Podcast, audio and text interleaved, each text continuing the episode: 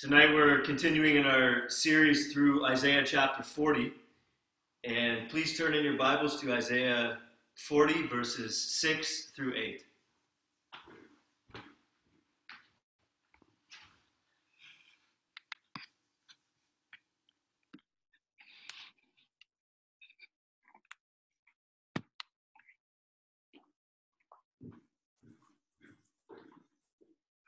Isaiah 40, verses 6 through 8.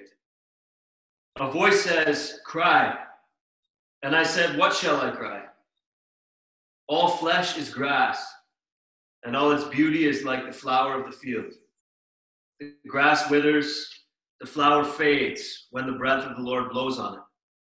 Surely the people are grass.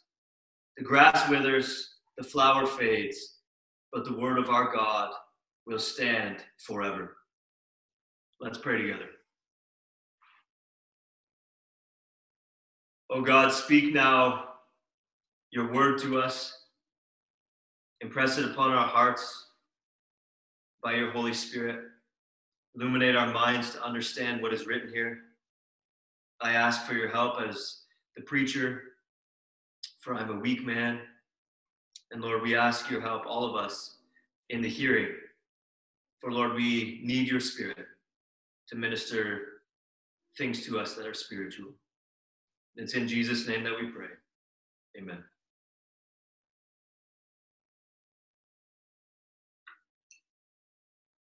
So we're continuing in our series tonight through Isaiah chapter 40. And the theme of the whole chapter, as I mentioned last week, is the comfort that God speaks to his people. That's evident in verse 1. Comfort Comfort my people, says your God. And he, Isaiah 40 continues along this theme. The whole chapter is about the comfort that God speaks to his people. Tonight we're looking at verses 6 to 8.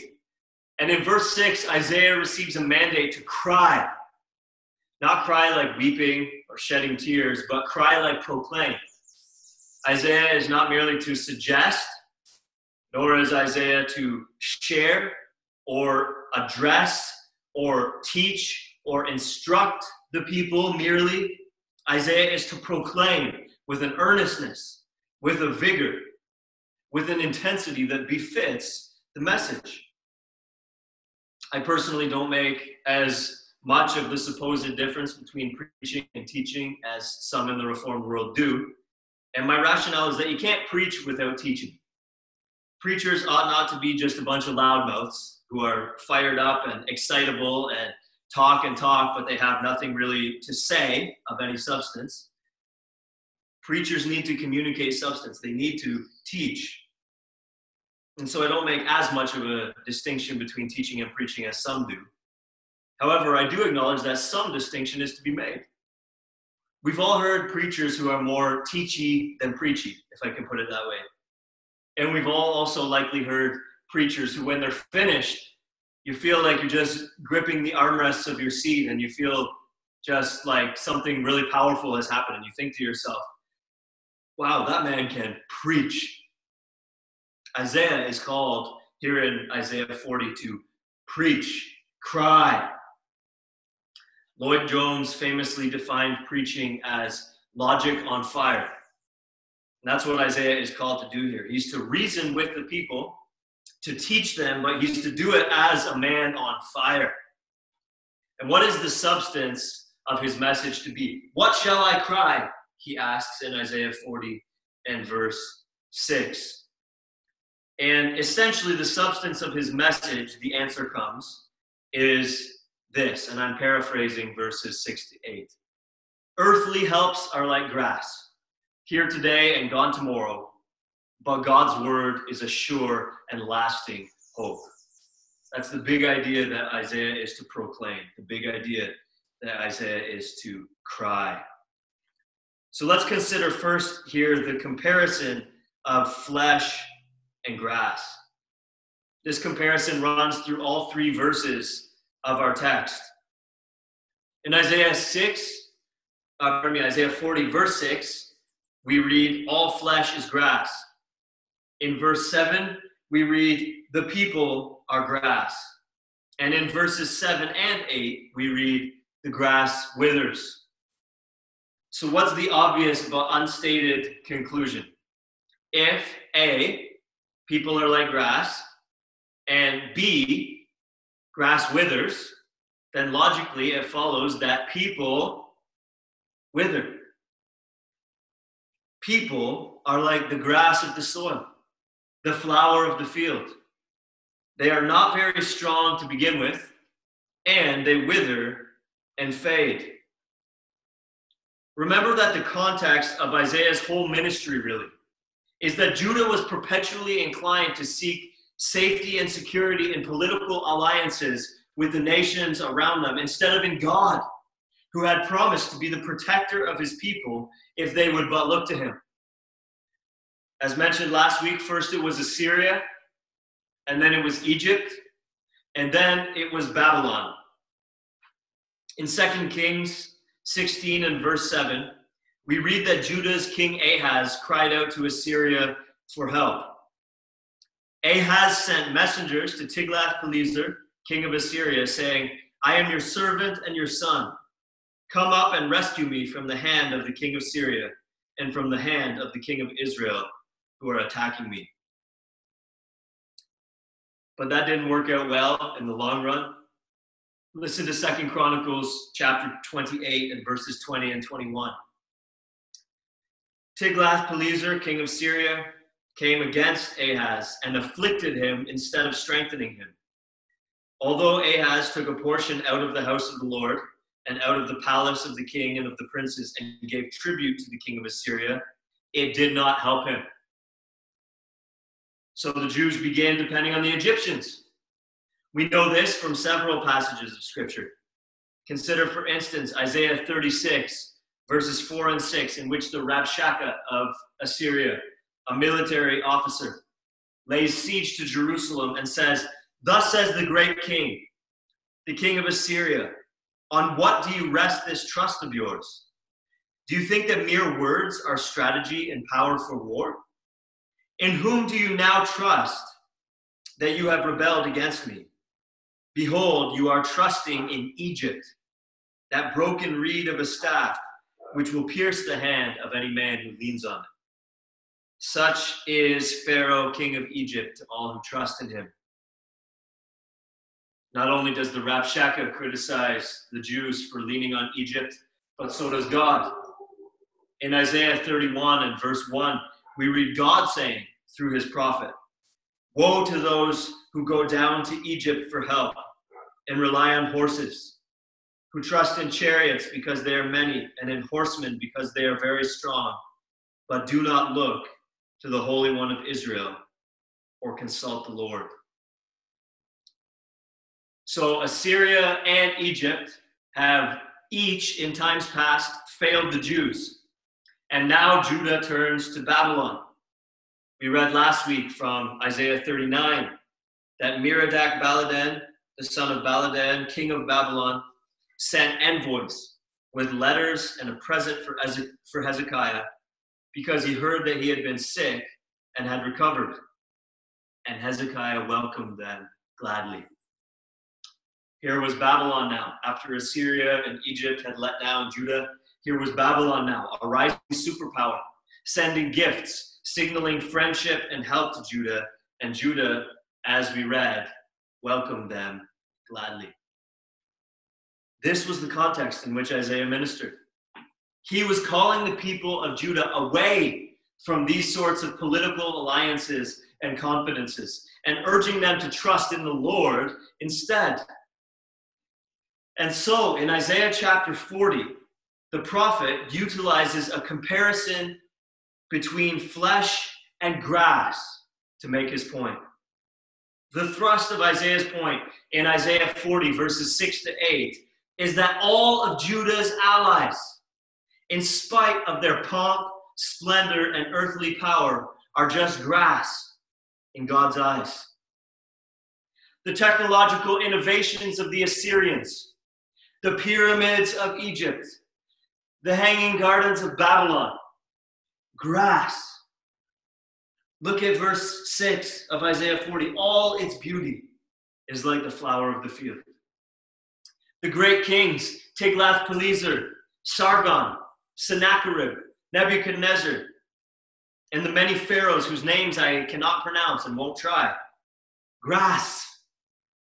Even their armies, the Assyrian army in all its might, the Egyptian army in all its might, the Babylonian army in all its might, marching out in numbers or riding out on horses or in iron chariots, devouring other nations who stand in their way. In God's eyes, grass. If you were up against an enemy, perhaps uh, intruder into your home in the middle of the night, or you get jumped on the street or something, and let's say you have a moment to arm yourself with a weapon of your own choosing. It's an imaginary situation. So let's say you have options there. You certainly would not choose grass or flowers. Given the option between, say, a gun, a sword, flowers, you would certainly not choose to arm yourself with flowers.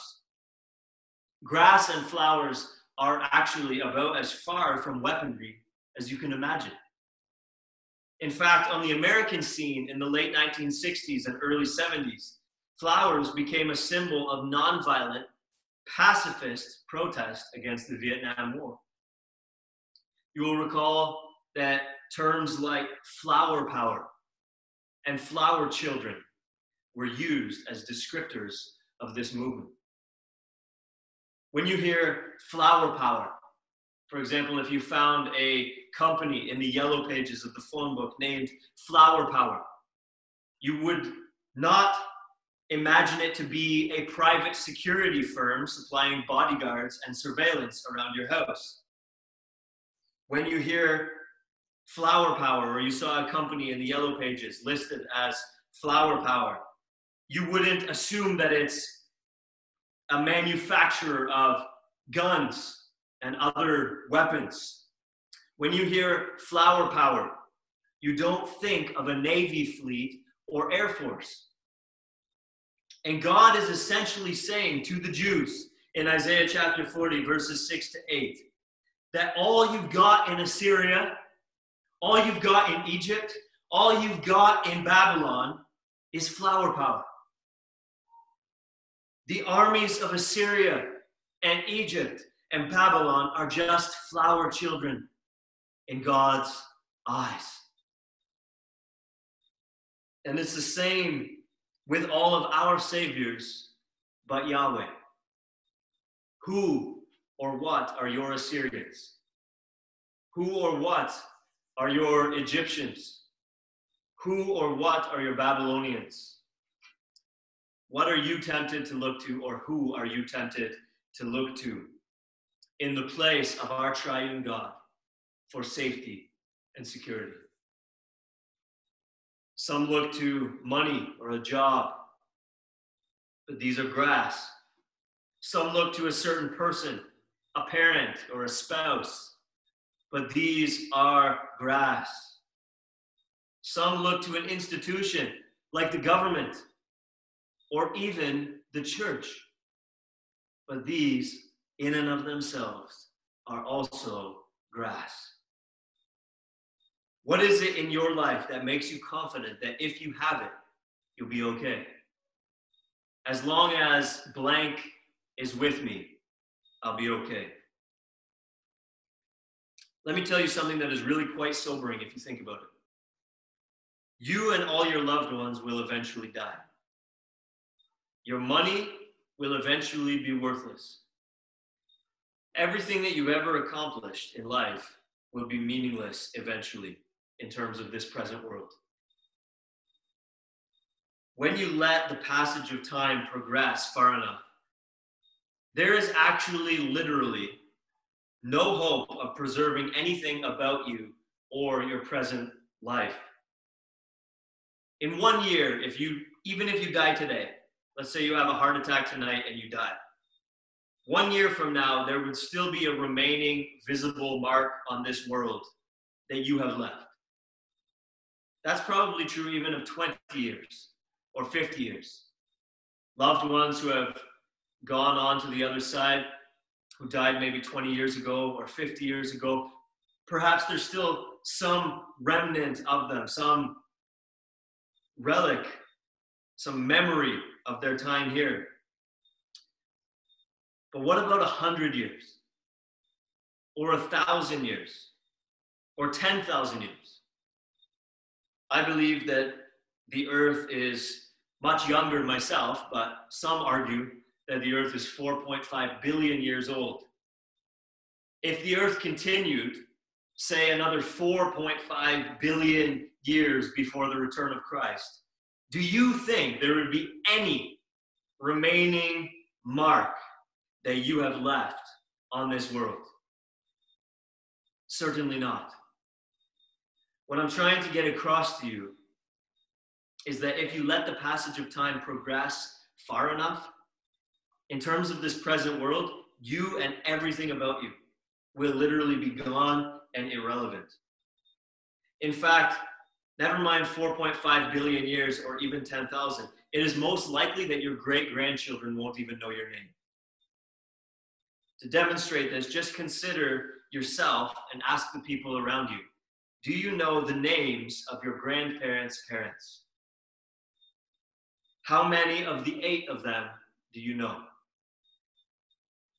The vast majority of people do not even know the names of their direct ancestors.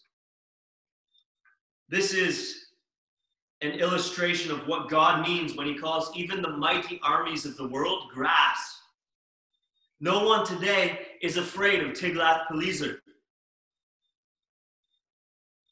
Kids might be afraid that monsters are under their bed or in their closet, but I've never heard a kid nervous that Tiglath-Pileser, the ancient king of Assyria, is lurking in the shadows, or Sennacherib, or even in more recent memory, someone like Hitler.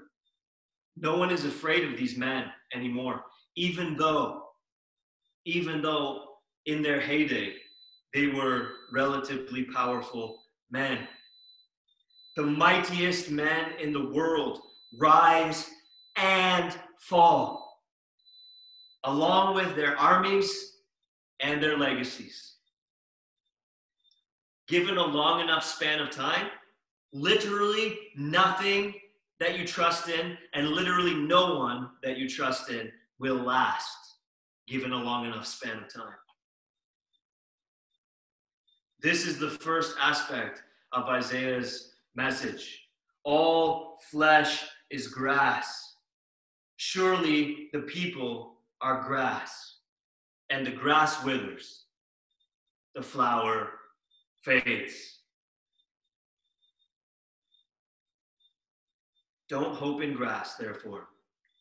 Don't arm yourself with flower power. And that brings us to the second aspect of Isaiah's message. The word of our God, he says at the end of verse 8 will stand forever.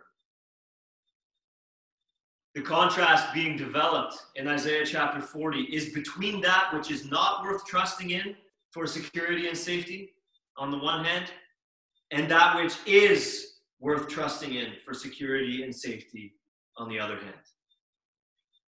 And in contrast to the soil and the flower of the field, pardon me, the grass of the soil and the flower of the field, the word of God stands forever. In contrast to that which withers, there is something which stands forever. In contrast to flower power, as the book of Hebrews tells us, the word of God is living and active, sharper than any two edged sword. We've heard the saying, the pen is mightier than the sword. Let me adapt that for our purposes tonight, the pen of the apostles and the prophets is the sword. It's obvious that Isaiah's contrast is intended to help us see that the Word of God protects us and offers us safety that nothing and no one else ever could. That's the thrust of what he's doing in comparing Assyria and Egypt and Babylon with the Word of God. It's better to have the Word of God than it is to have even the armies of Babylon. This raises the question, though in what manner does the Word of God offer us safety and security? For the ancient Jews, the answer was found in the terms of the Old Covenant. In holding fast to God, the Jews were offered literal, physical protection from the nations around them. I would remind you of the promises attached to obedience in the Old Covenant which we examined a few weeks ago in Deuteronomy chapter 30. For our purposes tonight, I would direct your attention to Deuteronomy 28, part of the same discourse. Specifically, Deuteronomy 28, verses 1 and 7, which read as follows If you faithfully obey the voice of the Lord your God, being careful to do all his commandments that I command you today, the Lord your God will set you high above all the nations of the earth. The Lord will cause your enemies who rise against you to be defeated before you. They shall come against you one way and flee before you seven ways. If Judah held fast to the word of God, believing its promises, they wouldn't have to fear the Assyrians or the Egyptians or the Babylonians or anyone else. If Judah held fast to the word of God, believing its promises, they wouldn't have to enter into the various political alliances which they did, for God Himself would have been their protection. In this way, the word of God would have been a sword in their hands far superior to the flower power of the armies around them. Look back at Isaiah 40, verse 7. The grass withers, the flower fades when the breath of the Lord blows on it. Surely the people are grass. In this way, the word of God would have been a better help to Judah than the political alliances that they formed. In this way, Judah should have understood, understood the contrast that Isaiah sets up between the nations as grass and the word of God as an abiding help. But how are we to understand the word of God as a better, more lasting protection than anything else? After all, we're not under the old covenant and neither Canada nor Barbados nor any other nation in the world is promised the same geopolitical protection for obedience as the ancient Jews were promised under the Old Covenant. To apply this passage properly to us, we need to consider first what our need of protection is ultimately from. Do you ultimately need to be protected from financial ruin? Do you ultimately need to be protected from physical assault or suffering? Do you ultimately need to be protected from a geopolitical shift in which you become the vassal of a foreign power and your liberties are infringed upon? None of the above. None of those are your ultimate needs of protection. What you and what even the Jews of old ultimately needed to be protected from is sin. Both the guilt of it and its corrupting effect. The Old Covenant promises of protection were intended to be something of an object lesson to the Jews. If God could be trusted to protect them from world powers, surely they could trust him also in the sphere of religion with their very souls. This was always the end game of the Old Covenant that the Jews would see in earthly, temporal, tangible ways the blessedness of life with God and the bitterness and misery of life lived in unfaithfulness and disobedience toward Him. And consequently, that God would have not merely their animal sacrifices and their tithes and their lip service, but their hearts. The new covenant has stripped away the object lessons and the outward types and shadows and has cut straight to the substance to which they pointed. There are no longer promises of protection from lesser temporal things, but there is an ironclad promise that you are eternally and ultimately safe with God. Sin and death and the misery that they bring will not have the last word for anyone who gives over their heart to God. We are protected from the wrath of God to be poured out upon this world on account of sin by trusting in God Himself as He has revealed us Himself to us in His Word instead of seeking safety and security anywhere else, as the Jews of old sought safety and security in surrounding nations. I asked you earlier who or what are your Assyrians, your Egyptians, your Babylonians? What are you tempted to look to? Or who are you tempted to look to other than our triune God for safety and security? What is it in your life that makes you confident that if you have it, you'll be okay? As long as blank is with me, I'll be all right. God, through the prophet Isaiah, speaks to us today, saying that all other hopes are like grass, but the word of our God stands forever.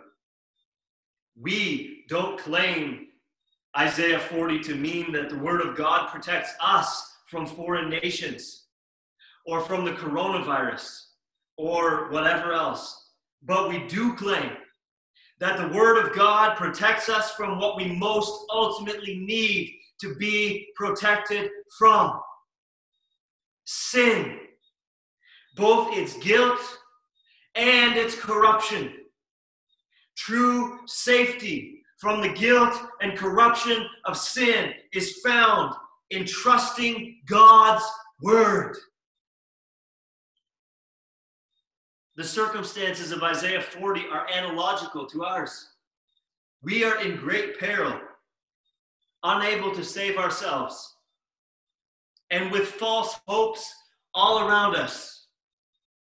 But God calls us to believe His word that He Himself will rescue us. He Himself will deliver us if we will but look to Him.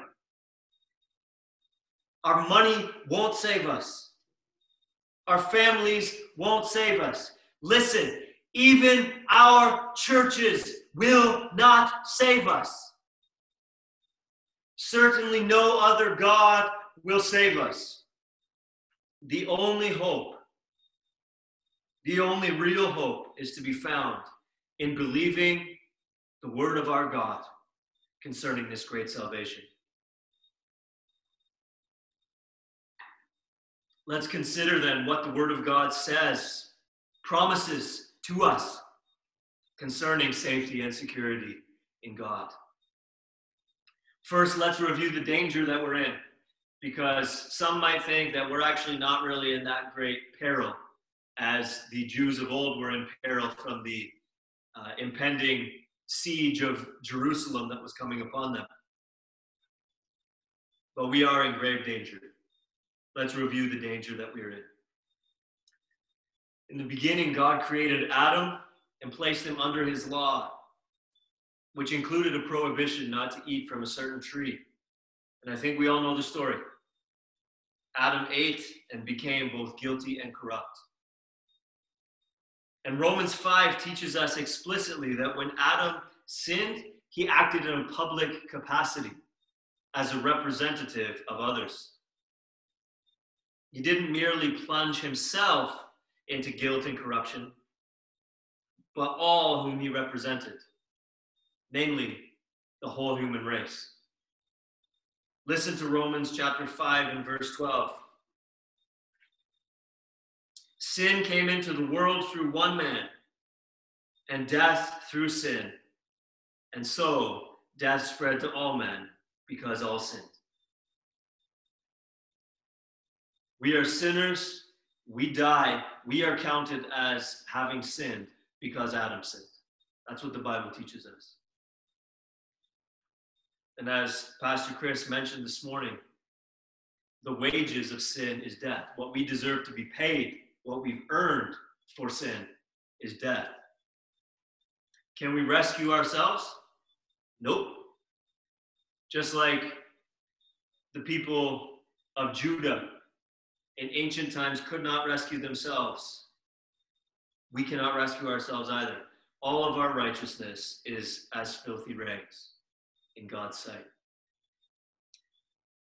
Consider now, secondly, what the Word of God says about the work of Christ. According to Romans 5 18 and 19.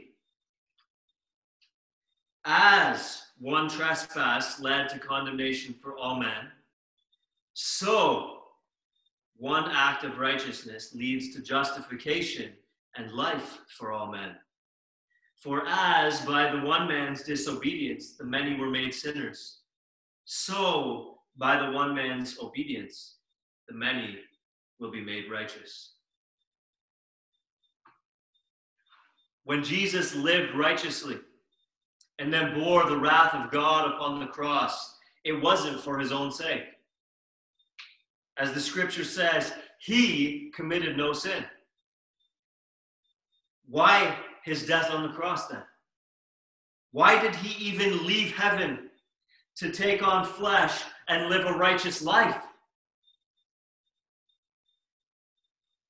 In order to act as Adam did in the beginning, as a representative, to act in a public capacity as a representative for others. Again, here, Romans 5 18 and 19. As one trespass led to condemnation for all men. That's Adam's work. So, one act of righteousness leads to justification and life for all men. That's Christ's work. As by the one man's disobedience, the many were made sinners. That's Adam's work. So, by the one man's obedience, the many will be made righteous. That's Christ's work. Thirdly, now, consider what the Word of God says about the results of Christ's work. Everyone who believes in him will not be put to shame. Romans chapter 10 and verse 11.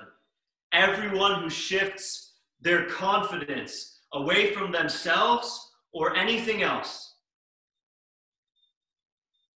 anyone else, to place that confidence entirely on Christ will not be ashamed of that decision. It won't prove a false hope. Romans 10 goes on to say, Everyone who calls on the name of the Lord, that's Jesus, will be saved. And this raises the question saved from what? In John 3:18 we read that whoever believes in Jesus is not condemned. But whoever does not believe is condemned already we are saved from the condemnation that we're all naturally under by default because of Adam's sin. And we're saved from the compounding punishment that we heap up by our own sin. Ephesians 5 and verse 6, after listing a sampling of sins, says, By because of these things, the wrath of God comes upon the sons of disobedience. In Adam, we are guilty, we are corrupt, we are going to die, we are going to burn in hell because of Adam's sin and our own sin on top of it.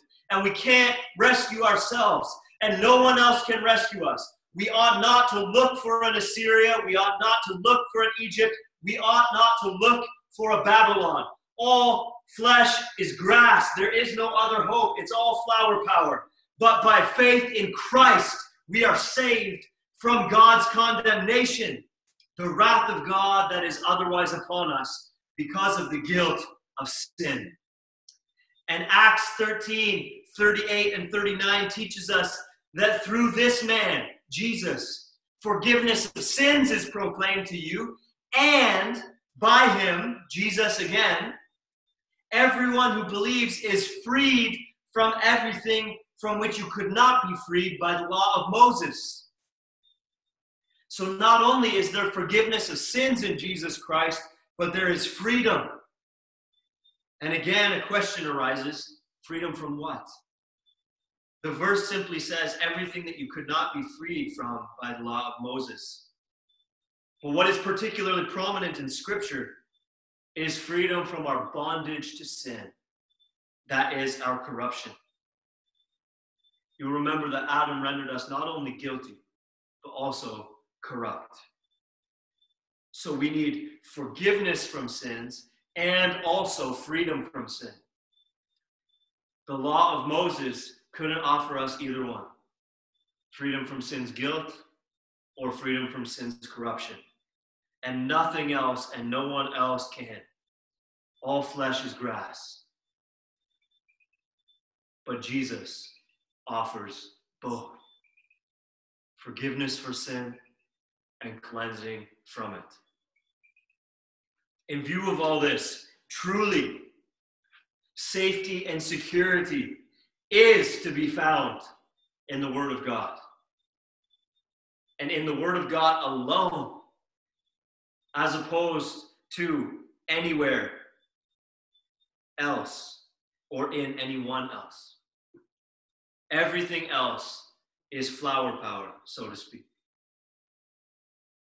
But in believing the promises of God, we find a sword,